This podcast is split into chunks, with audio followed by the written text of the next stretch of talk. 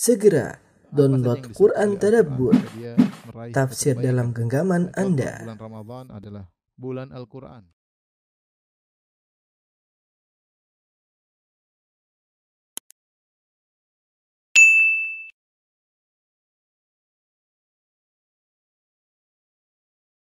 Bismillahirrahmanirrahim. Assalamualaikum warahmatullahi wabarakatuh. Alhamdulillahi ala ihsanih wa syukru lahu ala taufiqihi wa amtinanih. Asyhadu an la ilaha illallah wahdahu la syarika lahu ta'ziman li sya'nih wa asyhadu anna Muhammadan abduhu wa rasuluhu da'ila ridwani. Allahumma salli alaihi wa ala alihi wa ashabihi wa ikhwani. Uh, ikhwan dan akhwat para jamaah salat tarawih Masjid Soleh Hawa yang dirahmati Allah Subhanahu wa taala. Kita lanjutkan pembahasan kita. Pada pertemuan lalu kita sampai pada ayat ke-44 masih tentang kisah Nabi Nuh yang Allah mengatakan wastawat 'alal judi maka kemudian kapal Nabi Nuh eh, bersandar eh, di atas bukit Judi ya. Datang dalam sebagian riwayat dalam Musnad Imam Ahmad bahwasanya kejadian tersebut terjadi pada hari Asyura 10 Muharram. Tetapi eh, sanatnya lemah ya. Sanatnya lemah yang sanatnya sahih adalah selamatnya Nabi Musa dari kejaran Firaun ya. Dan Firaun ditenggelamkan itu pada tanggal 10 Muharram Asyura. Adapun tambahan lafal hari itu juga kapal Nabi Nuh bersandar di bukit Judi maka sanatnya lemah ya saya bacakan dari Abu Hurairah radhiyallahu anhu marra Nabi wasallam bi unasin minal yahud wa qad shamu yauma asyura Rasulullah SAW melewati sekelompok orang dari kalangan Yahudi dan mereka sedang puasa hari Asyura. Maka Rasulullah bertanya, "Ma hadzal yaum? Hari apakah ini?" Maka dikatakan, "Hadzal yaumul ladzi anjallahu ta'ala fihi Musa alaihissalam wa bani Israil minal gharaq." Inilah hari di mana Allah menyelamatkan Musa dan Bani Israel dari tenggelam. Wa gharraqa fihi fir'aun dan fir'aun ditenggelamkan. Wa hadza yaumun istawat fihi safina 'alal judi. Dan ini adalah hari di mana uh, kapal Nabi Nuh uh, bersandar di bukit Judi. Fasamahu Nuhun wa Musa. Maka Nabi Nuh dan Nabi Musa berpuasa syukron lillah karena bentuk syukur kepada Allah. Tentang Nabi Nuh sanatnya dhaif tetapi tentang Nabi Musa diselamatkan sanatnya sahih ya dari hadis uh, Anas bin Malik radhiyallahu taala anhu. Tapi kita lanjutkan. Setelah itu Allah berfirman wa nada Nuh rabbahu. Kemudian Nuh berseru kepada Rabbnya. Faqala rabbi inna bani min ahli. Nuh berkata wahai Rabbku sungguhnya putraku adalah dari keluargaku. Wa inna wa'dakal haq dan janjimu adalah benar wa anta ahkamul hakimin dan engkau adalah uh, hakim yang seadil-adilnya. Allah tegur, qala ya Nuhu Nuhu innahu laisa min ahlik. Wahai Nuh, sungguhnya putramu itu bukanlah termasuk dari keluargamu. Innahu amalun ghairu salih. Sungguhnya dia telah melakukan perbuatan yang tidak benar. Fala tas'alni ma laisa laka bihi ilm. Maka janganlah kau minta kepadaku perkara yang kau tidak punya ilmu tentangnya. Inni a'idzuka an takuna minal jahilin. Maka aku memperingatkan engkau agar kau tidak termasuk orang-orang yang jahil. Nuh ditegur oleh Allah Subhanahu wa taala. Kemudian Nuh berkata, "Qala rabbi inni a'udzu bika an as'alaka ma laysa li bihi ilm." Ya Allah, sungguhnya aku berlindung kepada Engkau dari memohon kepada Engkau sesuatu yang aku tidak punya ilmu tentangnya. Wa illa taghfirli wa tarhamni aku minal khasirin. Kalau kau tidak ampuni aku dan kau tidak rahmati aku, maka aku termasuk orang-orang yang yang merugi. Taib. Di sini Nabi Nuh Allah mengatakan wa nada Nuh rabbahu. Maka Nuh pun menyeru kepada Rabbnya. Di sini Allah menyandarkan uh, Rabb kepada Nuh, Rabbnya sebagai bentuk penghormatan kepada Nabi Nuh. Nuh menyeru kepada Rabbnya. Faqala Rabbi, kemudian dia berdoa, dia berkata, Rabbi, ya Rabbku. Dan dalam Al-Quran banyak sekali doa-doa para Nabi yang dibuka dengan Rabbi, Rabbana, ya, Rabbi, Rabbana banyak sekali. Rabbi, Rabbana Rabbi artinya Tuhanku, Rabbana maksudnya Tuhan kami. Dan ini dalil bahwasanya di antara salah satu tawassul ketika berdoa adalah tawassul dengan nama Allah Ar-Rabb. Dengan nama Allah Ar-Rabb karena pengkabulan doa termasuk dari rububiyah.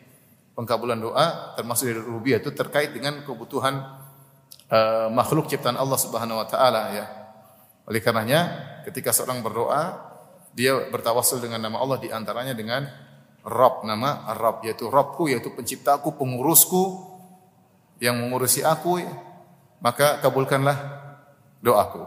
Dan ini banyak dalam Al-Qur'an kita dapati doa-doa Rabbi, Rabbana banyak sekali. Di sini Nabi Nuh berkata, Rabbi, inna bini min ahli. Wahai ya Allah, Rabbku, sungguhnya putraku adalah bagian dari keluargaku. Wa inna wa'adakal haq. Dan engkau sudah berjanji, janjimu benar. Wa anta ahkamul hakimin. Dan engkau adalah sebaik-baik uh, hakim yang seadil-adilnya. Taib, ada khilaf di kalangan para ulama. Pertama, uh, kapan Nabi Nuh berdoa ini? Berdoa kepada Rabbnya. Dua pendapat secara umum. Ada yang mengatakan Nabi Nuh berdoa sebelum anaknya tenggelam. Ini sekedar. Jadi ini tidak tidak tertib. Jadi Allah cerita tentang nasib kapal sampai selesai baru Allah kembali lagi. Sungguhnya ada bagian yang Allah loncati yaitu sebelum anaknya tenggelam Nabi Nuh berdoa dulu kepada Allah karena anaknya tidak naik di atas kapal. Kemudian mulai ombak besar maka Nabi Nuh berdoa kepada Allah. Ya Rabbku, anakku adalah bagian dari keluargaku. Dan engkau telah berjanji bahwasanya engkau akan menyelamatkan keluargaku. Ilaman sabaka alaihil qaul. Kecuali yang telah tercatat tidak akan selamat ya. Karena Allah mengatakan uh, kata Allah Subhanahu wa taala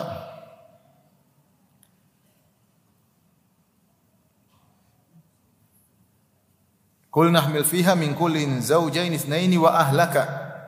Bawa di kapal semua pasang-pasangan hewan dan juga keluargamu ila man sabaqa alaihil qaul. Kecuali orang di antara keluargamu yang telah tercatat dalam takdir bahwasanya dia tidak akan diangkut di atas kapal. Ah, pendapat pertama di kalangan ahli tafsir ini banyak ahli tafsir mengatakan permohonan doa Nabi Nuh ini sebelum anaknya tenggelam sehingga dia berdoa dia berdoa, "Ya Allah, selamatkanlah putraku karena putraku dari keluargaku." Namun Allah tegur. Allah tegur ya. Kenapa Nabi Nuh berdoa demikian? Nabi Nuh uh, fokus kepada firman Allah, "Angkatlah, bawalah keluargamu."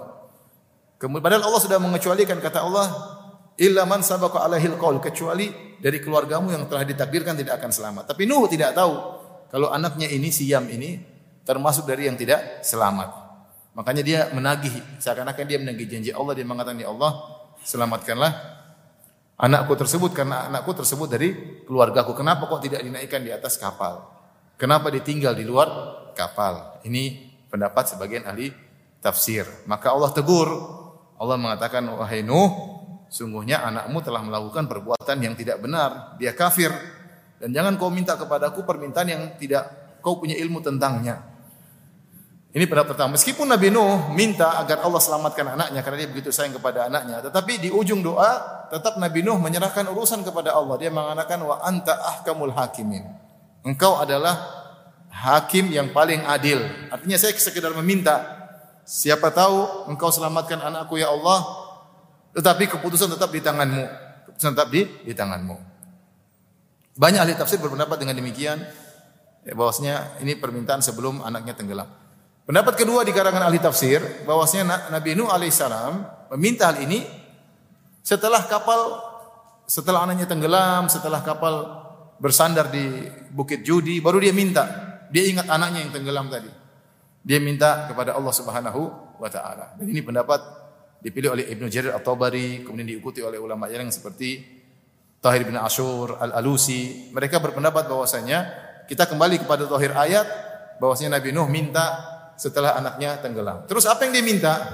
Menurut Ibnu Jarir atau Bari, Nabi Nuh minta kepada Allah ya Allah, anakku termasuk dari keluargaku dan kau telah berjanji bahwasanya keluargaku akan selamat.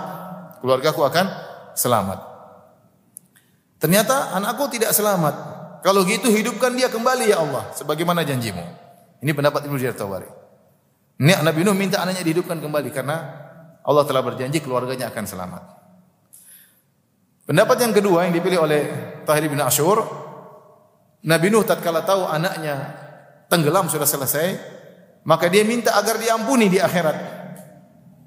Dia mengatakan inna bini min ahli, ya Allah anakku dari keluargaku, bagaimanapun dia adalah anakku, maka ampunilah dia di akhirat. Di dunia kau tidak selam, tidak ampuni dia, di akhirat ampuni dia. Karena begitu sayangnya Nabi Nuh kepada anaknya. Akhirnya Allah tegur. Allah tegur. Intinya Nabi Nuh alaihissalam melakukan ijtihad yang keliru. Dia berijtihad. Entah berbagai macam pendapat ahli tafsir, intinya Nabi Nuh berijtihad. Dia bukan tahu sesuatu yang haram, kemudian dia langgar, enggak. Tetapi dia berijtihad. Pertama ijtihadnya, dia tidak tahu kalau anaknya ini termasuk yang telah ditetapkan dalam takdir tidak akan selamat. Makanya dia minta, dia bilang ya Allah, anakku, anakku kok tidak selamat. Maka Allah jelaskan anakmu termasuk yang ditetapkan tidak selamat. Kenapa? Karena dia amalun ghairu saleh. Karena dia itu sahibu amalin ghairi saleh. Dia telah melakukan amal yang tidak benar sehingga dia tidak selamat. Atau pendapat yang lain, Nabi Nuh minta agar diampuni di akhirat, maka Allah tegur. Karena orang musyrik tidak mungkin diampuni di akhirat. Maka jangan minta seperti itu. Ya, atau Nabi Nuh minta dia sudah tahu ini pendapat lagi. Tuhir Ibn menyebutkan Nabi Nuh tahu anaknya termasuk kafir tapi dia minta penghususan ya Allah kecualikanlah anakku. Biarlah yang lain kafir semua masuk tenggelam, anakku kecualikanlah. Selamatkan dia atau ampunilah dia di di akhirat. Intinya Nabi Nuh melakukan ijtihad dan dia keliru kemudian ditegur oleh Allah Subhanahu wa taala. Dan ini banyak terjadi dilakukan oleh para nabi. Mereka melakukan kesalahan tetapi ditegur oleh Allah Subhanahu wa taala. Dan itu adalah konsekuensi dari sifat maksum para nabi. Apa maksudnya para nabi itu maksum? Bukan berarti mereka nggak pernah salah, tapi mereka tidak dibiarkan terus-terusan dalam kesalahan. Kapan mereka salah pasti di, ditegur. Nabi SAW juga mengalami beberapa kesalahan. Allah tegur dalam Al-Quran. Banyak dalam Al-Quran. Allah mengatakan, Ya ayuhan Nabi, lima tuharrimu ma ahallallahu lak. Wahai Nabi, kenapa engkau mengharamkan madu yang Allah halalkan bagimu? Tabtaki mardata azwajik hanya sekedar untuk menyenangkan istrimu. Rasulullah pernah mengatakan, haram bagi saya untuk minum madu. Allah tegur, ngapain haramkan minum madu? Itu halal. Gara-gara ingin dapat ridho istrimu, Rasulullah ditegur. Contohnya Rasulullah SAW juga ditegur ketika dia berpaling dari Abdullah ibnu Umi Maktum. Kata Allah, abasa wa tawalla anja'ahul a'ma. Dia bermuka masam dan berpaling. Allah tegur, bukan begitu cara menghadapi orang yang buta yang semangat untuk ilmu kepadamu. Rasulullah SAW ditegur. Contoh lagi Rasulullah SAW pernah maafkan sebagian orang tidak ikut perang. Kata Allah Subhanahu Wa Taala, Afallahu angka lima adinta lahum. Allah mengampuni engkau wahai Rasulullah. Kenapa engkau mengizinkan mereka tidak ikut perang ya? Artinya ada beberapa teguran seperti ketika Nabi SAW menyolatkan uh, Abdullah bin Ubay bin Salul ya. Ya. Uh, la takum fihi abadan Allah tegur ya, kata Allah Subhanahu wa taala ala ahadin minhum mata abadan jangan salat kepada seorang munafikun Allah tegur Nabi sudah terlanjur salat Allah tegur jadi maksudnya maksum itu bukan berarti tidak pernah salah tapi kalau salah langsung ditegur Nabi Nuh demikian dia berijtihad minta dan dia salah ditegur ya Nabi Daud tadi kita dengar imam membaca bagaimana dia berhukum. Dia mengatakan kamu salah, kamu mengambil kambing temanmu. Kemudian Allah tegur. Kenapa Nabi Daud alaihissalam dia berhukum sebelum mendengar dari dua pihak. Jadi orang lapor ke beliau, baru satu ngomong, langsung Nabi Daud memberi hukum, kamu salah, ini yang benar. Di situ ditegur oleh Allah. Kemudian dia minta ampun kepada Allah, kata Allah, "Faghfarna lahu dzalik." Kami pun ampuni dia. Kenapa kesalahan Nabi Daud? Dia belum dengar dari dua pihak, dia sudah meng menghukum. E, jadi intinya yang dimaksud dengan maksum bukan berarti nggak mungkin salah, tapi mungkin salah, tetapi tidak akan dibiarkan oleh Allah Subhanahu wa taala. Di antaranya Nabi Musa alaihissalam, Nabi Musa juga pernah mukul siapa? Seseorang dari e, pengikut Firaun. Bahwa kazahu Musa faqada alaih. Nabi Musa mukul, dorong atau dia dorong terus mati orang tersebut. Kemudian Nabi Musa minta ampun kepada Allah. Maka Allah mengatakan Allah pun mengampuninya. Ini contoh-contoh kesalahan-kesalahan yang dilakukan oleh para nabi tapi tidak dibiarkan.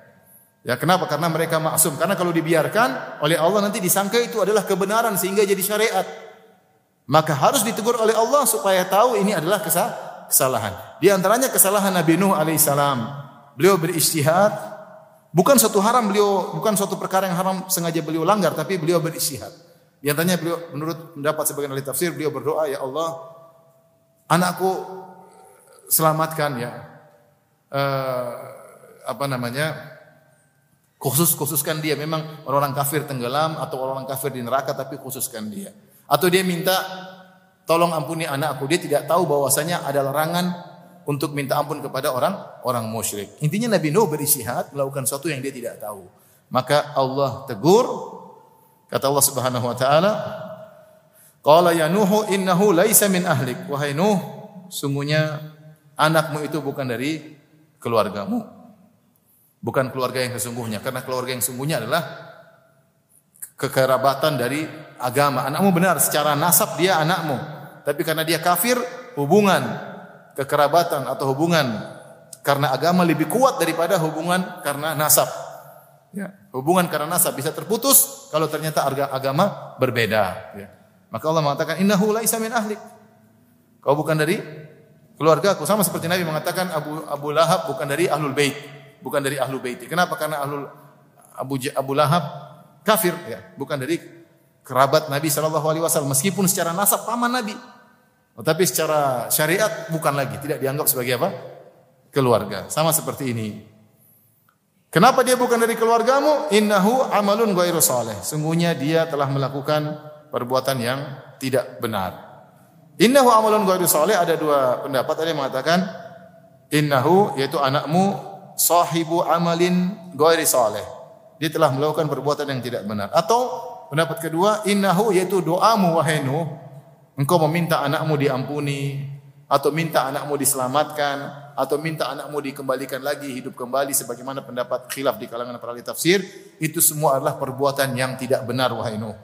Allah ingatkan, "Fala tas'alni ma laisa laka ilm." Jangan kau tanya kepada aku yang kau tidak punya ilmu tentangnya. Jadi aku mentakdirkan anakmu kafir, anakmu masuk neraka, itu ada hikmah yang aku ketahui dan jangan kau minta hal yang kau tidak punya ilmu tentangnya. Teguran Allah kepada Nabi Nuh ini mirip seperti firman Allah Subhanahu wa taala, la yusalu amma yaf'alu wa hum yusalun. Allah tidak ditanya tentang apa yang dilakukan, tapi mereka yang bakalan ditanya. Ada rahasia yang Nabi Nuh pun tidak tahu. Kenapa anaknya ditakdirkan kafir, ditakdirkan tenggelam? Yang tahu rahasianya cuma siapa? Allah Subhanahu wa taala. Makanya ketika Nabi Nuh minta, Nabi tahu Nabi Nuh berisihat dan dia akhiri permintaannya dengan berkata, "Wa anta ahkamul hakimin." Engkau adalah zat yang paling maha bijak. Apa yang kau putuskan anakku tenggelam, ya tapi saya minta siapa tahu boleh. Saya minta siapa tahu anakku boleh hidup kembali atau anakku diselamatkan atau anakku diampuni di akhirat tetapi wa anta ahkamul hakimin kau yang lebih ngerti ya Allah kau yang paling maha bijak aku hanya sekedar meminta maka Allah tegur permintaanmu keliru wahai Nuh. Kau tidak tahu tentang hikmah di balik itu semua. Fala tas'alni ma laisa laka. Jangan kau tanya kepadaku tentang yang kau tidak punya ilmu tentangnya. Kalau Nabi Nuh saja tidak dijelaskan oleh Allah kenapa anaknya ditakdirkan masuk neraka atau tenggelam, padahal dia seorang nabi Allah tidak jelaskan, apalagi kita. Banyak perkara-perkara masalah takdir yang akal kita tidak sampai, maka tidak perlu kita bertanya. Makanya Allah tutup pintu ini kata Allah la yus'alu amma yaf'alu. Allah tidak ditanya tentang apa yang dia perbuat. Tetapi mereka yang akan ditanya, kita ini akan dihisap. Siapa yang mau hisap Allah? Yang hisap oleh Allah, kenapa kau takdirkan Fir'aun masuk neraka? Yang mau hisap Allah siapa? La yus'al, Allah tidak ditanya. Tapi Allah yang akan bertanya kepada kalian atas perbuatan perbuatan kalian. Makanya eh, para ulama menjelaskan bahwasanya akal ini memiliki batasan sebagaimana indera punya batasan. Mata kita punya kemampuan terbatas. Kalau terlalu terang kita nggak bisa lihat, matahari kita nggak bisa lihat, orang lagi ngelas kita nggak bisa lihat. Ya, terlalu kecil kita nggak bisa lihat. Ya, corona kita nggak bisa lihat, nggak kelihatan. Mata kita punya keterbatasan. Terlalu kecil nggak bisa lihat, terlalu tajam nggak bisa lihat, terlalu terang nggak bisa lihat. Pendengaran pun demikian. Pendengaran demikian juga. Terlalu kecil kita nggak bisa dengar. Kita tes pendengaran kan dikasih gelombang sampai frekuensi kecil kita nggak bisa lagi. Hewan lain mungkin bisa dengar. Ada frekuensi lebih tinggi kita juga bisa dengar. Kita punya frekuensi terbatas pendengaran kita. Sekian sampai sekian. Mata juga punya keterbatasan. Terlalu jauh juga enggak enggak kelihatan. Sebagaimana mata, telinga punya keterbatasan, otak juga punya keterbatasan. Otak juga punya keterbatasan. Hal-hal yang otak kita tidak mampu untuk memikirkannya. Banyak otak kita tidak mampu untuk memikir, memikirkannya. Di antaranya yang tidak mampu kita pikirkan adalah hikmah-hikmah yang Allah sembunyikan. Otak kita nggak mampu. Saya sering sampaikan, contoh sederhana kita dengan anak kita saja. Betapa banyak kita ngelarang anak kita, kamu nggak boleh gini. Dia bingung, kenapa bi? Kenapa nggak boleh? Kita jelaskan dia nggak paham. Kita jelaskan ini dia nggak paham. Ya. Misalnya waktu anak saya Abdul Razak mau sunat, saya bilang nanti sunat ya. Kenapa sunat? Coba saya mau jelaskan. Ya, mau jelaskan nanti kebersihan. Oh masih kecil. Dia sunat masih umur berapa tahun itu? Tiga tahun atau empat tahun. Mau jelaskan ini kebersihan, nanti ada sisa kotoran, nanti begini, nanti. Dia nggak bakalan paham. Caranya bagaimana? Udah kamu sunat, nanti Abi belikan mainan. Selesai. Dia paham. jadi jadi banyak hal yang antara kita dengan anak kita saja banyak hal yang kita larang dia nggak dia nggak bisa terima. Kamu nggak boleh ini, kamu nggak nonton. Dia nggak terima. Kita tahu dampaknya bahaya bagi dia, tapi dia nggak paham. Dia dia nggak paham sehingga dia tidak tidak uh, terima. Kenapa? Akal dia tidak tidak sampai. Apalagi antara kita dengan Allah Subhanahu wa taala yang tidak ada bandingannya. Wa ma utitu minal ilmi illa qalila. Kalian tidak diberi ilmu kecuali cuma cuma sedikit. Bahkan ketika malaikat, jangankan Nabi Nuh, malaikat bertanya kepada Allah Subhanahu wa taala, ya, kenapa menciptakan Adam yang akan melakukan kerusakan di atas muka bumi? Kata Allah, "Inni a'lamu ma la ta'lamun." Aku tahu apa yang kalian tidak ketahui. Allah tidak perlu jelaskan. Itu malaikat saja tidak dijelaskan. Nabi Nuh tidak dijelaskan. Fala tas'alni ma laysa laka Jangan kau tanya kepada aku yang kau tidak punya tentangnya, tentang masalah hikmah kenapa anakmu ditakdirkan kafir, tenggelam. Dan ini penting bagi kita ikhwan karena ketika kita belajar takdir kita tahu ada hal-hal yang sudah Allah tetapkan. Kenapa begini, kenapa begitu, otak kita tidak bakalan sampai. Kenapa Allah ciptakan iblis? Kenapa harus ada Firaun ya? Kenapa harus ada kita di sini? Kenapa kita harus hidup? Kenapa harus ada langit? Kan nggak tahu sudah otak kamu nggak bakalan sampai. Kamu aja kalau tes IQ cuma 60 mau pikir gitu. Kecuali IQ mu 500 boleh lah. IQ cuma 60 itu pun ditambah-tambahin ya. Uh, jadi otak, kita terbatas sehingga banyak hal yang Allah sembunyikan uh, apa namanya? Eh, rahasia daripada hikmah Allah Subhanahu wa tidak pernah jelaskan. Dikatakan oleh sebagian ulama bahwasanya rahasia takdir akan dibuka kalau sudah di akhirat. Tapi Allah alam tidak ada dalilnya juga. Cuma Ibnu Dakhilid menukil dalam Syarah Arba'in Nawawi bahwasanya dikatakan bahwasanya pada hari kiamat kelak rahasia-rahasia akan dibongkar oleh Allah Subhanahu wa taala. Sekarang semuanya tertutup. Yang tahu hanya siapa? Allah Subhanahu wa taala. Ketika orang-orang musyrikin mulai bertanya, "Aha ula imanallahu alaihi min bainina?" Ya Allah, kenapa mereka yang dipilih jadi orang-orang beriman, diberikan risalah, jadi nabi. Kenapa tidak kami? Kami kan maksudnya Abu Jahal, Abu Lahab, teman-temannya lebih kaya, lebih terkenal, lebih nasabnya lebih tinggi. Kenapa mereka yang harus dipilih oleh Allah? Allah hanya menjawab, "Alaihissallahu bi'alama bisyakirin." Allah jawab dengan global, Allah tidak detail. Bukankah Allah lebih tahu mana yang lebih pandai untuk bersyukur? Sudah selesai itu jawabannya. Allah tidak jelaskan begini begini. Kenapa otak mereka tidak sampai? Nanti kalau kalau kita biarkan ini otak kita liar, kita akan timbul pertanyaan terus. Kenapa Nabi terakhir bukan orang ceger misalnya? Banyak hal.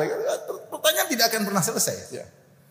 Serahkan kepada Allah. Allahu a'lamu haitsu yaj'alu risalatah. Allah lebih tahu di mana diletakkan risalahnya. Siapa yang jadi nabi, nabi terakhir siapa itu urusan Tuhan.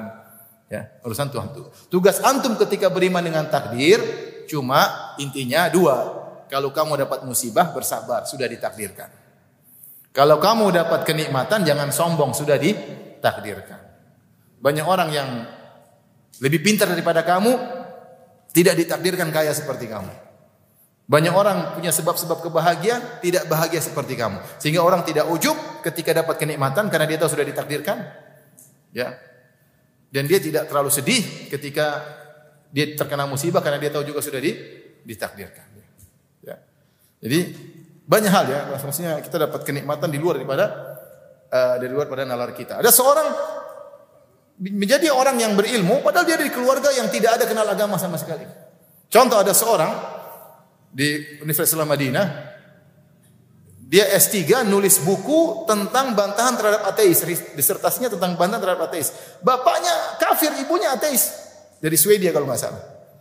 Bagaimana Allah beri petunjuk kepada dia? Kalau kita pikir sebabnya bagaimana? Dia sejak kecil tidak kenal agama, tahu-tahu belajar di Madinah, tahu-tahu S2, S3, disertasinya membantah orang-orang apa?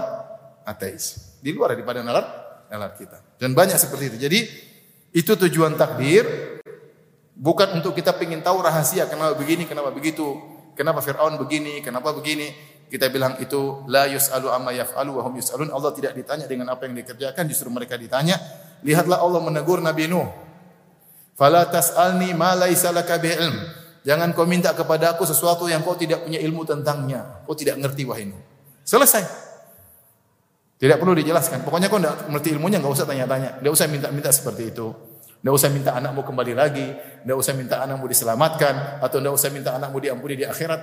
Itu bukan urusanmu. Kau tidak punya ilmu tentang hal tersebut. Paham? Paham tidak? Setelah ditegur, kata Allah juga berkata, "Inni a'idzuka an takuna minal jahilin." Aku menasihati engkau wahai Nuh agar engkau tidak menjadi orang-orang yang jahil, orang-orang yang bodoh, yang jangan tidak benar. Ini di luar ilmu, tidak usah kau apa ikuti. Baik, uh, anak yang tenggelam tersebut kita sudah sebutkan namanya siapa? Yam atau Kan'an. Menurut mayoritas ahli tafsir, dia adalah anak kandung Nabi Nuh. Sebagian salaf seperti diriwayatkan Hasan al-Basri mengatakan itu anak zina. Itu anak zina. Makanya Allah mengatakan innahu laisa min ahlika. Dia bukan dari keluargamu. Mereka sebagian ada yang menafsirkan innahu laisa min ahlika maksudnya dia bukan keluargamu sesungguhnya karena dia adalah anak zina. Istrimu berzina dengan laki-laki lain, lahirlah anakmu tersebut di dalam keluargamu sehingga dinisbahkan kepada engkau. Yam bin Nuh. Padahal dia anak orang lain. Dan Nabi telah bersabda dalam aturan Islam, al waladu lil firash walil ahiri al hajar. Jadi dalam syariat Islam ada seorang pasang suami istri misalnya nikah resmi sah, tahu-tahu istrinya berzina dengan orang lain, kemudian mengandung, kemudian punya anak. Ketika punya anak, bapak zinanya, bapak biologisnya itu anak saya misalnya datang, itu anak saya. Dalam syariat dia tidak dianggap. Ya, hukuman bagi kamu ini anak bukan anakmu. Anak ini dinisbahkan kepada bapak resminya, paham? Misalnya, bapak resminya namanya Paijo. Terus punya istri namanya Juminten. Juminten berzina sama Jangan Joko kasihan Joko Jangan. sama ini aja. Paimin sudah. Oh Paimin ya. Sama Paimin. Ini Juminten zina sama siapa? Paiman. Mungkin mungkin Pak Ijo ngerti tapi dia dia biarin aja dia maafkan istrinya istrinya salah dia biarin aja. Dia tidak tidak ini bukan anak saya. Kalau dia bilang ini bukan anak saya terjadi mula anak harus cerai. Tapi kalau dia diam-diam saja ya sudah dia maafkan istrinya tahu-tahu lahir lahirlah Juminten punya anak. Anaknya mirip dengan siapa tadi? Paimin. Anaknya mirip dengan Paimin, wajahnya, hidungnya, warna kulitnya. Ini Paimin, pas fotokopinya Paimin. Tetapi dalam syariat tetap, misalnya anaknya namanya Joni, tetap aja Joni bin Paijo. Enggak ada Joni bin apa? Paimin. Kecuali kalau Paijo bilang, oh itu bukan anak saya. Nah, kalau bukan anak saya, maka harus cerai. Harus apa? Cerai. Ini hukum Islam. Rasulullah mengatakan, ini pernah terjadi di zaman Nabi SAW. Ketika Utbah bin Abi Waqqas berzina, dia dia musyrik, meninggal dalam kondisi kafir, dia berzina kemudian anaknya uh, dinisbahkan kepada bapak bapak resminya. Taib. Ini pendapat sebagian ulama mereka mengatakan Yam dinisbahkan kepada Nuh tapi dia asalnya adalah anak zina. Makanya Allah mengatakan innahu innahu laisa min ahlik. Dia bukan keluarga Nuh. Tapi pendapat ini lemah. Menyelisihi uh, pendapat mayoritas ulama Kenapa? Karena istri-istri Nabi tidak ada yang berzina. Sudah kita jelaskan pada pertemuan lalu bahwasanya Allah menyebutkan istri Nabi Nuh dan istri Nabi Lut berkhianat kepada suami mereka, tapi khianat tersebut bukan khianat zina, bukan. Khianat maksud dalam agama. Kata Allah Subhanahu wa taala, "Fa khanatahuma." Kedua perempuan tersebut berkhianat kepada suami mereka, yaitu berkhianat kepada Nabi Lut, berkhianat kepada Nabi Nuh. Buktinya apa? Istri Nabi Lut dikatakan berkhianat kepada Nabi Lut, tapi dia tidak berzina. Karena dia berzina dengan siapa? Sementara kampungnya semua tidak suka perempuan. Kampung semuanya, kampungnya semuanya apa?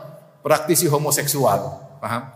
Kalau gitu khianat dia terhadap suaminya Nabi Lut bukan dengan berzina kepada tetangganya, tetapi karena dia berkhianat dalam agama, dia menunjukkan kepada kaumnya yang praktis homoseksual bahwasanya Nabi Lut punya tamu-tamu yang sangat tampan. Kalau kalian mau homo, datang aja ke rumah suamiku. Situlah Allah mengatakan fakhanatahuma. Dia berkhianat kepada uh, jadi bukan zina. Demikian juga istri Nabi Nuh dikatakan berkhianat kepada Nabi Nuh bukan karena dia berzina, tapi dia ikut-ikutan mengatakan suaminya gila. Wahai Nuh, engkau gila. Sebagaimana kaumnya mengatakan Nabi Nuh gila. Dan kata Ibnu Abbas radhiyallahu taala anhuma tidak ada istri Nabi yang berzina, tidak ada. Makanya turun firman Allah Subhanahu wa taala ketika orang-orang munafik menuduh Aisyah berzina dengan Sofwan bin Mu'attal As-Sulami dalam suatu peristiwa namanya Hadithatul Ifik, maka Allah bela Aisyah radhiyallahu anha Allah mengatakan al khabithatu lil khabithin wal khabithuna lil khabithat wat tayyibatu lit tayyibin wat tayyibuna lit tayyibat. wanita-wanita yang buruk untuk laki-laki yang buruk. Maksudnya wanita-wanita pezina untuk suami-suami pe pezina dan laki-laki pezina untuk istri-istri wanita-wanita pe pezina dan itu tidak berlaku pada nabiku Muhammad sallallahu alaihi wasallam karena nabi bukan orang berzina maka istrinya Aisyah bukan berzina. Baik, kita lanjutkan. Nabi Nuh ditegur. Maka Nabi Nuh langsung sadar, qala rabbi inni a'udzu bika ya Rabbku Aku berlindung kepada engkau an as'alaka ma laisa li bihi ilm.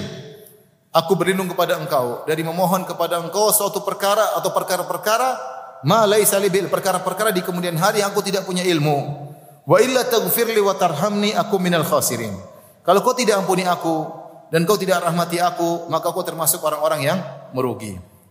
Ada beberapa faedah yang bisa kita ambil. Pertama, Nabi Nuh bersalah dan dia minta ampun. Dia minta ampun. Uh, dan diampuni oleh Allah Subhanahu wa taala. Yang kedua, di sini Nabi uh, Nabi Nuh alaihissalam ya, ketika dia bertobat dia mengumpulkan dua hal. Karena kita tahu syarat tobat setelah meninggalkan dosa tersebut syarat tobat ada tiga kan? Syarat tobat tiga. Pertama al-iqla anidzam, meninggalkan dosa tersebut. Yang kedua menyesali, anada, menyesali masa lalu. Yang ketiga bertekad tidak mengulangi. Bertekad tidak mengulangi. Tiga syarat ini terpenuhi kepada Nabi Nuh. Dia bertobat. Dia langsung tidak melakukannya dan dia kemudian berazam di kemudian hari untuk tidak melakukan kembali maka dia mengatakan A'udzubika an as'alaka ma laisa li ilm. Aku mohon kepada engkau untuk tidak lagi pernah minta permintaan seperti ini aku tidak punya ilmu. Jadi dia bertekad selama-lamanya tidak bakalan minta lagi kalau nggak ada ilmunya. Berarti syarat tobat di antaranya apa? Bertekad untuk tidak mengulangi. Jika orang bertobat syarat ini tidak ada, maka percuma. Contoh di bulan Ramadan dia tidak main judi. Bertobat nih, bertobat bulan Ramadan. Nanti kalau lebaran baru kita judi lagi. Ini tidak akan diterima. Misalnya minum khamar, minum khamar Ramadan, alhamdulillah kita berhentilah. Nanti habis lebaran baru kita minum khamar lagi. Ini tidak diterima tobatnya. Kenapa? Karena dia sudah bertekad untuk mengulangi lagi. Tidak diterima. Ya, berhenti merokok, nanti aja bisa lebaran baru merokok. berhenti nonton film, nanti bisa lebaran baru nonton film lagi. Ini tidak, namanya tidak bertobat. Tobat itu harus bertekad tidak mengulangi. Yang penting sudah bertekad, seandainya terjadi, itu urusan lain. Tapi ketika kamu bertobat, kamu harus bertekad, saya tidak bakalan mengulangi. Entah urusanmu terjatuh lagi, itu urusan belakangan. Yang penting kamu punya tekad, tidak akan mengulangi lagi. Allah maha tahu tekadmu. Kapan tekadmu benar-benar jujur, tulus, Allah ampuni. Syarat berikutnya yang ketiga adalah an-nadam. Kata Nabi SAW, an-nadamu taubah. Penyesalan adalah taubat. Makanya Nabi Nuh sini menyesal. Dia mengatakan wa illa taghfirli wa tarhamni. Kalau kau tidak ampuni aku, dia menyesal. Kau tidak rahmati aku ya Allah, aku minal khasirin. Aku termasuk orang-orang yang merugi. Sehingga syarat tobat terpenuhi, tiga syarat tersebut terpenuhi dalam doanya atau permohonan Nabi Nuh tersebut. Taib. Di antara faedah yang bisa kita ambil juga bahwasanya permohonan kepada Allah, doa bisa dalam bentuk tolak, meminta. Bisa juga dalam bentuk pengkhabaran tapi pengkhabaran tersebut mengandung permintaan. Maksudnya bagaimana? Permintaannya biasa, ya Allah ampunilah aku, ya Allah berikanlah aku anak yang soleh. Ya Allah itu namanya minta langsung. Namanya insya, meminta. Terkadang doa tersebut bukan meminta tapi menghabarkan. Tapi Allah tahu maksud kita. Contohnya seperti ini. Nabi Nuh tidak minta diampuni tapi dia mengatakan, "Ya Allah, kalau kau tidak ampuni aku, tidak rahmati aku, aku tentu merugi." Ini penghabaran. Tapi penghabaran ini jelas Allah tahu Nabi Nuh minta apa? Minta ampun. Paham? Seperti Nabi Yunus alaihissalam ketika dalam perut ikan paus dia mengatakan, Ya la ilaha illa anta subhanaka inni kuntu zalimin. Dia tidak minta tapi dia mengkabarkan ya Allah, tidak ada yang berhak disembah kecuali Engkau, aku termasuk orang zalim. Selesai. Berarti dia minta apa? Minta ampun. Wah, maksud saya ini memudahkan kita. Kita tuh kalau minta kepada Allah mudah, yang penting minta. Kadang dengan kabar, kadang ya Allah aku ini. Kadang kita nggak perlu minta tapi ya Allah saya begini, saya begini. Allah sudah tahu berarti kita minta sesuatu. Tidak berbeda kalau kita minta sama raja, sama presiden, sama pejabat, ya harus Susah tulisnya, mukadimahnya gini, terus gini, tengah-tengahnya gini, terus ini, macam-macam, bahasa baku, macam-macam. Kalau kita berdoa sama Allah, nggak perlu begitu. Sudah ungkapkan saja yang keluar mengalir dari hatimu. Ya. Yang penting kamu minta. Ya, jadi mudah. Mau pakai cara insya, mau cara dengan ikhbar, ya boleh. Makanya belajar bahasa Arab ya. Baik. Uh, kita lanjutkan. Ini juga dalil faedah yang bisa kita ambil bahwasanya kalau doa doa melanggar syariat tidak akan dikabulkan oleh Allah Subhanahu wa taala. Doa kalau melanggar syariat, Nabi Nuh minta sesuatu tapi melanggar syariat. Di antaranya dia minta menurut sebagian ahli tafsir Tahir bin Asyur mengatakan dia minta agar anaknya diampuni di akhirat. Melanggar syariat atau tidak? Melanggar aturan Allah nggak boleh. Tidak boleh orang musyrik diampuni di akhirat. Dia minta Allah tidak kabulkan. Kita sesuatu melanggar syariat Allah tidak kabulkan. Atau kita minta sesuatu yang merubah tatanan uh, sunnah al sunan al kauniyah, sunatullah kita ingin rubah. Kalau mukjizat oke Allah kasih, tapi kalau enggak ya kita enggak enggak boleh minta seperti namanya berlebih-lebihan dalam berdoa. Contoh kita berdoa, kita misalnya ada seorang dia ingin punya anak tapi dia enggak nikah. Dia enggak nikah, dia dia bilang ya Allah saya jomblo tapi saya ingin punya anak. Ini enggak boleh. Kamu kamu Ini kamu salah doanya. Kau yang nikah saja belum tentu punya anak. Kamu dijomblo, ya Allah saya ingin punya anak. Gimana? Secara art ini berarti harus merubah apa?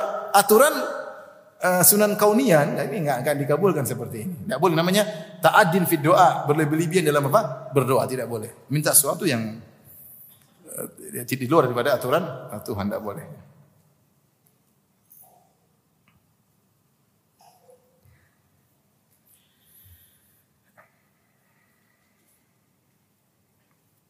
Kata sebagian orang, ada orang berdoa maksa. Ya Allah, kalau dia memang apa, uh, jodohku apa, kalau dia baik untukku dekatkanlah kepadaku.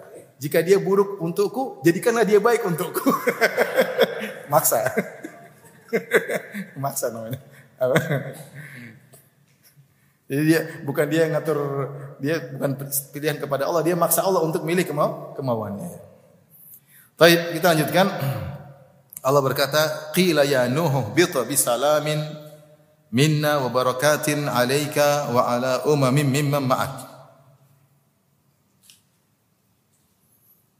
Difirmankan wahai Nuh, turunlah dengan selamat sejahtera dari kapal tersebut.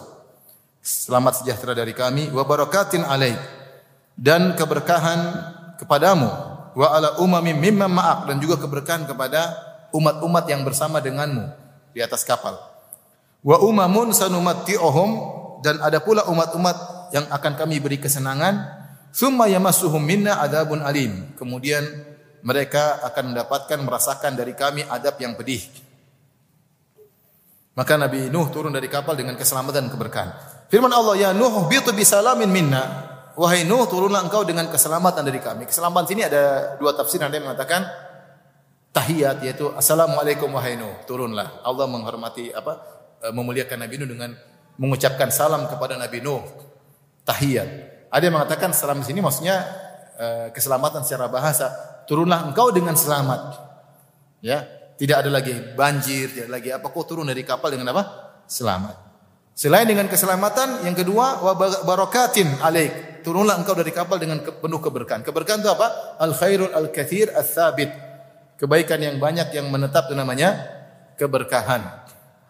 Berkah diambil dari barakal ba'ir, itu onta yang menderem dia menetap disebut dengan buruk atau disebut al birkah yaitu eh, apa namanya? tempat muhtabasul ma, tempat air air di tanah suatu tempat yang besar namanya birkah. Dikatakan birkah karena air yang banyak tertahan di situ. Maka berkah artinya kebaikan yang banyak yang menetap. Kita bilang, oh itu masya Allah itu orang itu berkah. Kenapa berkah dia di mana-mana dia melakukan kebaikan. Ya. Makanya di antara doa apa namanya di, di antara perkataan Nabi Isa waja'alani mubarakan aina ma kuntu. Kata Nabi Isa, Allah telah menjadikan aku berkah di mana pun aku berada. Banyak ahli tafsir mengatakan Nabi Isa mu'alliman. Dia menjadi guru di mana pun dia berada. Di rumah dia ngajar, di situ dia ngajar, di sini dia ngajar. Sehingga dia menebarkan keberkahan di di mana-mana. Jadi keberkahan itu maksudnya uh, kebaikan. Alaika keberkahan bagimu wa ala umami mimma ma'ak dan juga kepada umat-umat yang bersamamu. Uh, Dan seluruh manusia sebagaimana saya katakan kemarin, seluruh manusia ya keturunan Nabi Nuh. Makanya setelah itu Allah mengatakan ada orang-orang beriman yang kami berkahi wa umamun sanumatihum dan umat-umat yang lain juga, tapi beda. Yang pertama kami berkahi, yang kedua ada umat-umat juga yang merupakan keturunanmu sanumatihum. Kami akan berikan dia kesenangan duniawi. Tsumma yamassuhum minna adzabun alim. Kemudian setelah itu kami akan azab. Ini modelnya. Jadi kata Allah, keturunanmu wahinu akan ada dua model. Ada yang beriman, ada yang apa? Yang kafir. Yang beriman kami beri berkah, yang kafir kami akan berikan dunia. Setelah itu kami akan adab.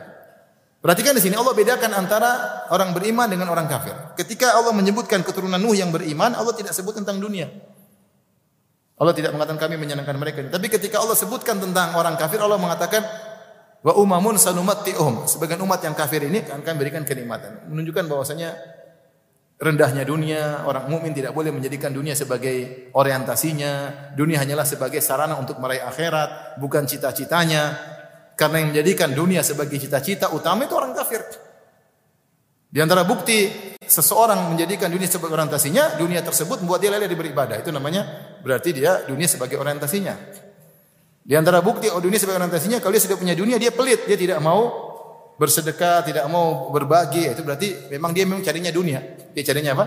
Dunia. Maka jangan seperti orang kafir karena yang bersenang-senang dengan dunia itu orang kafir. Orang beriman silakan bersenang-senang tapi dunia sebagai sarana bukan sebagai tujuan utama. Dari sini para ulama mengatakan seluruh manusia yang ada sekarang semuanya keturunan Nabi Nuh alaihissalam dari tiga orang anaknya Yam, Ham dan Yafith. Makanya dalam Al-Qur'an Allah mengatakan zurriyataman hamalna ma'anuh. Sungguhnya Bani Israel itu ketika Allah sebut dalam surat Bani Israel zurriyataman hamalna ma'anuh. Bani Israel adalah keturunan dari orang-orang yang kami bawa di atas kapal Nabi Nuh. Seluruh Bani Israel keturunan Nabi Nuh dari Sam. Demikian juga Allah berfirman dalam surat Safat, "Wa ja'alna humul baqin." Kami jadikan keturunan Nabi Nuh itulah yang tersisa. Jadi ketika banjir tersebut semua ada yang mengatakan banjir tersebut menyeluruh seluruh di atas muka bumi. Ini akhirnya di perdebatan. Mana buktinya bahwasanya banjir ter, pernah terjadi di atas muka bumi? Tidak ada bekas-bekas apa namanya barang-barang purbakala atau apa. Dalil yang menyatakan bahwasanya bumi semua tertutup dengan banjir Nabi Nuh juga tidak ada. Tidak ada. Tapi kalau seandainya banjir menutupi seluruh bumi juga bukan suatu yang mustahil. Allah keluarin, Allah masukin lagi, mudah bagi Allah. Seperti sekarang, iktarabatis saat wan syaqqal qamar, rembulan pernah terbelah. Hadisnya sahih, rembulan pernah terbelah. Kemudian nempel lagi. Orang bilang mana buktinya rembulan gak ada terbelah? Ada yang mengatakan ada buktinya. Ya, kalau terbelah harusnya begini. Allah mau kembalikan lagi seperti awal tanpa ada bekas juga bisa. Bisa atau tidak? Bisa. Apalagi kalau ada bekasnya. Apalagi kalau ada bekasnya. Ya. Tapi intinya tidak ada dalil yang menyatakan bahwasanya bumi seluruhnya ditenggelamkan oleh banjir. Wallahu alam bisawab. Yang kedua memang manusia cuma itu-itu aja waktu itu, belum ada di Ceger belum ada. di, di Bambu Apus belum ada, di Papua belum ada. Manusia masih segitu karena bumi luas baru keturunan Nabi Adam sampai Nabi Nuh 10 kurun. Baru 10 apa? generasi. Jadi memang seluruh manusia binasa ketika itu. Karena memang cuma ada kaum apa? Kaum Nuh. Semuanya binasa, yang tersisa cuma yang di atas kapal. Nuh dan anak-anaknya. Yang yang beriman bersama Nabi Nuh banyak orang. Anaknya Nabi Nuh tiga. Kemudian ada sekitar puluhan orang lagi yang selain anak-anaknya Nabi Nuh. Tetapi yang lainnya itu semuanya generasinya terputus. Makanya Allah mengatakan wa ja'alna dzurriyyatahu kami jadikan keturunan Nuh humul baqin itulah yang tersisa. Jadi kita semua keturunan Nabi Nabi Nuh. Dan kita juga sekaligus seluruhnya keturunan Nabi Adam. Maka dikatakanlah Nabi Adam Abul Bashar nenek moyang manusia dan Nabi Nuh Abul Bashar Thani nenek moyang yang kedua. Anak Nabi Nuh berapa? Yam, uh, Sam, Ham, Yafif. Kalau Sam ini orang-orang Arab, orang-orang apa? Uh, Eropa juga ya, Arab, Eropa sama apa namanya? Bani Israel. Kalau Ham ini yang berkulit gelap, ya. Afrika, Sudan, macam-macam. Yafif ini yang Cina-Cina, Ya'juj Ma'juj sama Indonesia. Nenek moyangnya kembali kepada siapa? Yafif. Itu perkataan ahli sejarah. Wallahu alam bisawab. Baik, kita lanjutkan. Setelah itu Allah jelaskan anak-anakmu ada yang beriman, ada yang kafir, yang kafir kasih kami kami kasih kenikmatan terus kami binasakan. Setelah itu di akhir ayat Allah mengatakan di akhir kisah Nabi Nuh dalam surat Hud. Tilka min amba'il ghaibi nuhiha ilaik. Ini adalah termasuk dari kabar gaib yang kami beritakan kepada engkau wahai Muhammad. Ma kunta ta'lamuha. Engkau sebelumnya tidak pernah tahu kisah ini. Nabi Muhammad tidak pernah baca-baca buku, dia tidak bisa baca, tidak bisa tulis dan tidak ada perpustakaan di Mekah ketika itu, ya. Dari mana dia tidak pernah dengar cerita tersebut, tidak ada orang ahlul kitab, tidak ada Yahudi Nasrani yang hidup di kota Mekah sehingga tidak ada informasi tersebut, tidak ada. Ya. Tidak ada ya. Kemudian ma kunta ta'lamuha. Kau dulu tidak pernah tahu kisah ini wahai Muhammad. Wala qaumuka min qabli hadza, bahkan kaummu Kaum Quraisy yang ada di Mekah, Abu Jahal, Abu Lahab, Walid bin Mughirah, Utbah bin Syaibah semuanya, teman-temanmu itu semua, Nadhr bin Harith, semua orang-orang Quraisy satu kampungmu tidak pernah tahu tentang kisah Nabi Nuh. Jangankan kamu, jadi Allah ini sebagai bentuk mukjizat, jangankan kamu yang satu orang, mereka yang ratusan orang tidak ada yang tahu. Kalau begitu, cerita Nabi Nuh itu wahyu dari Tuhan. Kalau gitu, wahyu dari Tuhan, bukan Nabi Muhammad ngarang. Buktinya kamu tidak pernah dengar sebelumnya tentang kisah Nabi Nuh dan orang-orang di kota Mekah juga tidak pernah ada yang tahu padahal mereka jumlahnya banyak. Fasbir maka bersabarlah wahai Muhammad sallallahu alaihi wasallam innal aqibata lil muttaqin. Sungguhnya kesudahan yang indah bagi orang-orang yang bertakwa. Jadi tujuan Allah menceritakan kisah Nabi Nuh kepada Nabi Muhammad sallallahu alaihi wasallam sebagai tasliyah, sebagai hiburan, perlipur lara. Karena yang dialami oleh Nabi Muhammad SAW mirip dengan yang dialami Nabi Nuh. Sama-sama dimusuhi oleh kaumnya. Sama-sama diejek oleh kaumnya. Sama-sama ada kerabat yang kafir. Ada. Abu Lahab, kerabatnya Nabi. Abu Talib, kerabatnya Nabi. Ini anaknya Nabi Nuh. Ya. Jadi sama-sama dihina, sama-sama diejek. Sama-sama pengikutnya sedikit. Bahkan Nuh lebih panjang ceritanya, 950 tahun. Nabi Muhammad cuma di Mekah 13 tahun. Maka Allah mengatakan, fasbir, bersabarlah engkau. Lihatlah kisah Nabi Nuh, Innal akibata lil muttaqin. Sungguhnya kesudahan yang indah bagi orang yang bertakwa. Ini dalil bahwasanya di antara uh, di antara apa namanya? perbuatan yang paling menunjukkan ketakwaan seseorang adalah sabar. Karena Allah mengungkap sabar dengan takwa dan ini datang dalam banyak ayat. Fasbir innal akibata lil muttaqin. Allah tidak mengatakan bersabarlah sungguhnya kesudahan yang baik bagi orang yang bersabar, tidak. Tapi Allah menggunakan orang bersabar dengan bertakwa. Jadi Allah mengungkapkan uh, apa namanya takwa dengan sabar. Sehingga ketika takwa diungkap dengan sabar, Allah tidak mengatakan fattaqillah innal akhibata lil muttaqin. Bertakwalah kepada Allah, sungguhnya kesudahan yang baik bagi orang bertakwa. Tapi Allah mengatakan bersabarlah. Jadi Allah mengungkapkan takwa dengan apa? Dengan sabar. Menunjukkan bukti paling nyata seorang bertakwa adalah sabar. Bukti paling nyata adalah sabar. Dan ini banyak dalam Al-Quran Allah menggunakan takwa dengan sabar. Contohnya seperti kata Allah, wa'mur ahlaka bis salati wastabir 'alaiha la nas'aluka rizqan nahnu narzukuk wal aqibatu taqwa. Suruhlah keluargamu salat dan bersabarlah. Kesudahan yang baik bagi orang yang bertakwa. Contoh lagi, wa qala Musa ya qaumi ista'inu billahi wasbiru innal arda lillah inna inna inna innal arda lillahi yurithuha man yasha'u min ibadihi wal aqibatu lil muttaqin. Ketika Nabi Musa berkata kepada kaumnya, wahai kaumku, bersabarlah. Sungguhnya kesudahan yang baik bagi orang yang bertakwa. Jadi kalau orang tanya Ustaz takwa itu apa? Takwa maknanya adalah meninggalkan kemaksiatan, melakukan ketaatan. Di antara aplikasi yang benar-benar nyata adalah sabar. Ya, kalau orang sabar ya itu orang bertakwa. Enggak sabar ya ketakwaannya dipertanyakan. Baik demikian saja apa yang bisa kita sampaikan uh, tentang kisah Nabi Nuh. Insyaallah selanjutnya kisah Nabi Hud. Nanti lain waktu setelah apa? Lebaran insyaallah taala. Kapannya wallahu a'lam bishawab. Demikian saja. Wabillahi taufiq Assalamualaikum warahmatullahi wabarakatuh.